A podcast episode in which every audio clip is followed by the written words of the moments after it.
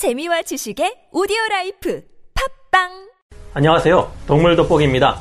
현재까지 영화에 동물이 나오는 장면 중 가장 경이로운 장면으로 대자연에 대한 감탄을 불러일으키는 장면은 주라기 공원 1편의 브라키오사우루스 등장 장면일 겁니다.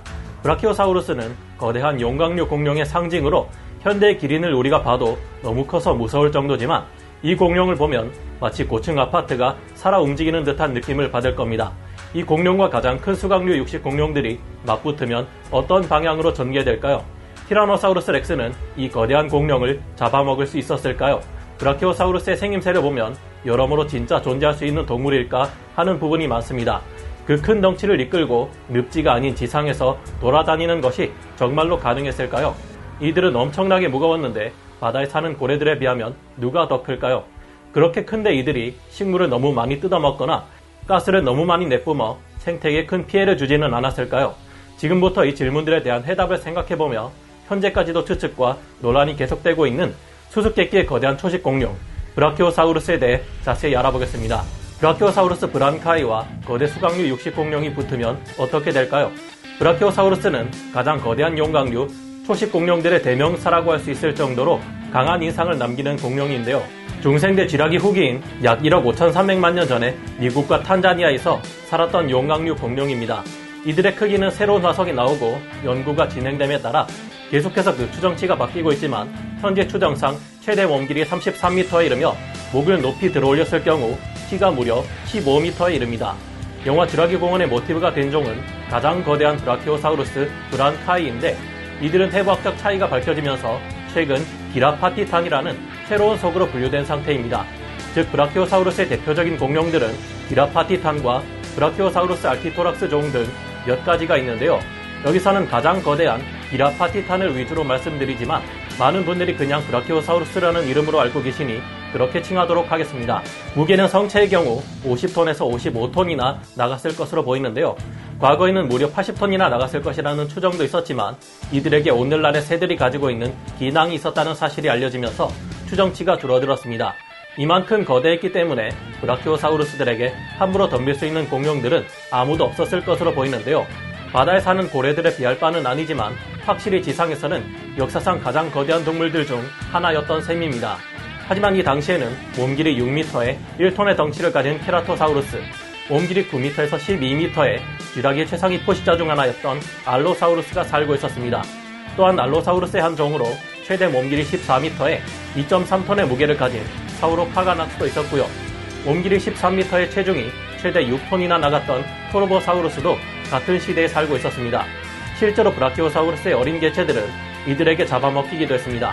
물론 이 둘은 살았던 시기가 달라 만날 수 없었지만 만약 티라노사우루스가 브라키오사우루스 성체를 사냥하려 한다면 어떻게 될까요? 아무리 티라노사우루스 렉스가 가장 거대하고 강력한 육식 공룡이라고 해도 브라키오사우루스 앞에서는 꼬마에 불과하니 함부로 덤빌 수는 없습니다.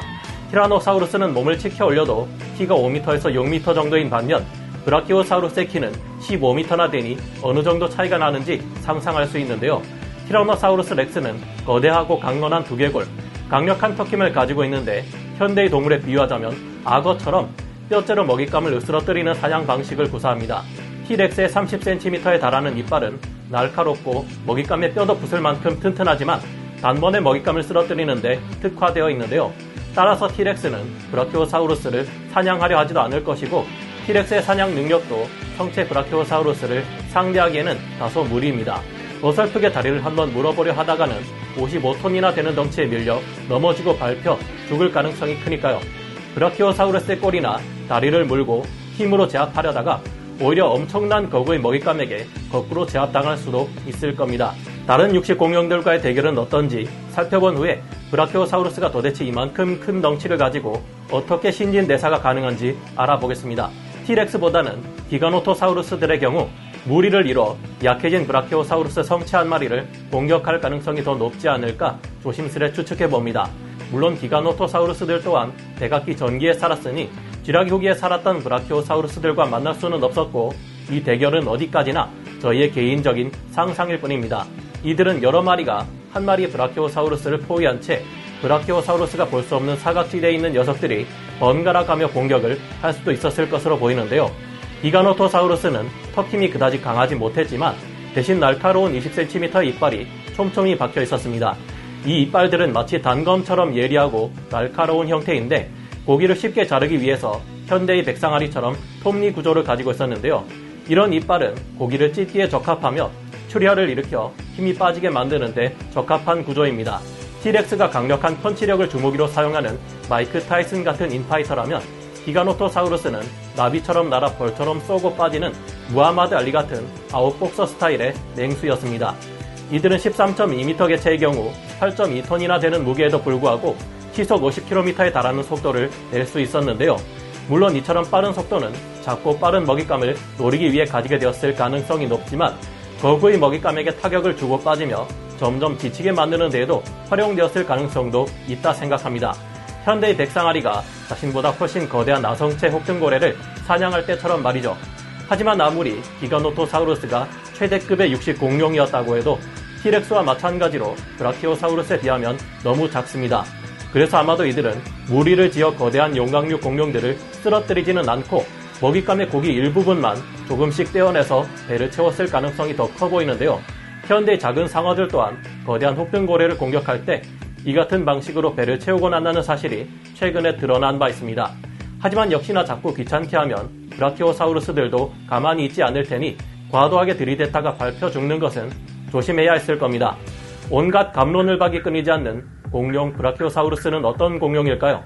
과거에는 브라키오사우루스를 제외한 디플로도쿠스, 아파토사우루스 등의 거대한 용각류 초식 공룡들의 모습이 목과 꼬리의 형태가 수평에 가까운 모습으로 그려지는 경우가 많았는데요.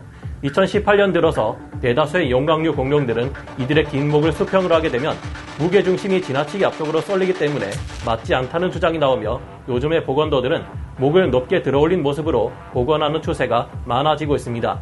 브라키오사우루스라는 이름은 팔도마뱀이란 말로 앞다리가 뒷다리보다 길어서 붙여진 학명인데요. 브라키오사우루스는 거대한 용광류 공룡 중에서도 특히 앞다리가 높이 솟아 있기 때문에 길고 긴 몸길에 비해서도 꽤나 키가 컸을 것으로 추정되고 있습니다. 이토록 거대하다 보니 이들이 정원동물인가 변온동물인가 하는 논쟁이 생기기도 했는데요. 만약 이 동물이 정원동물이라면 최소 하루 180kg 이상의 식물을 섭취해야 신진대사를 유지할 수 있었을 것이라는 문제가 있습니다.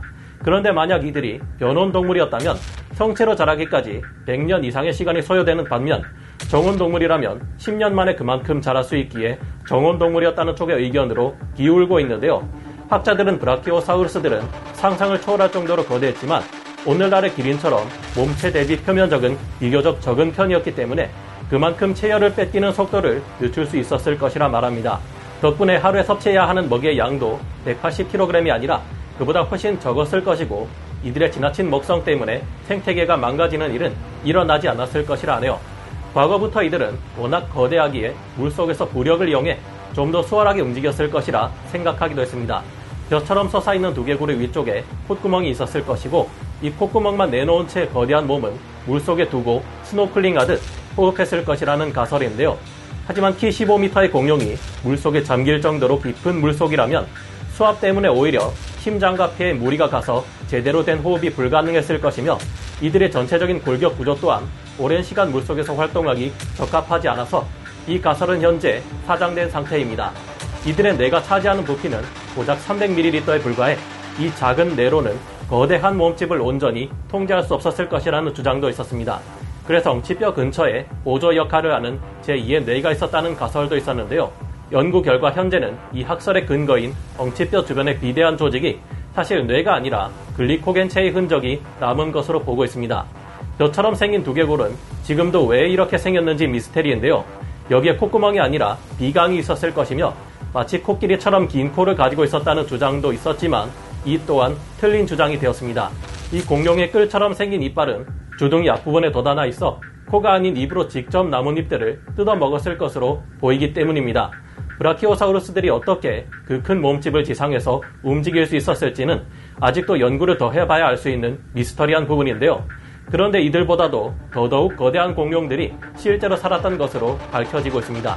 아르겐티노사우루스나 후탈론코사우루스 등이 그들이며 브라키오사우루스들보다 더 키가 컸을 것으로 여겨지는 사우로포세이돈이 등장했는데요. 이들에 대한 충분한 자료가 모이면 진정한 지구 역사상 최대의 공룡들에 대해 소개해 드리겠습니다.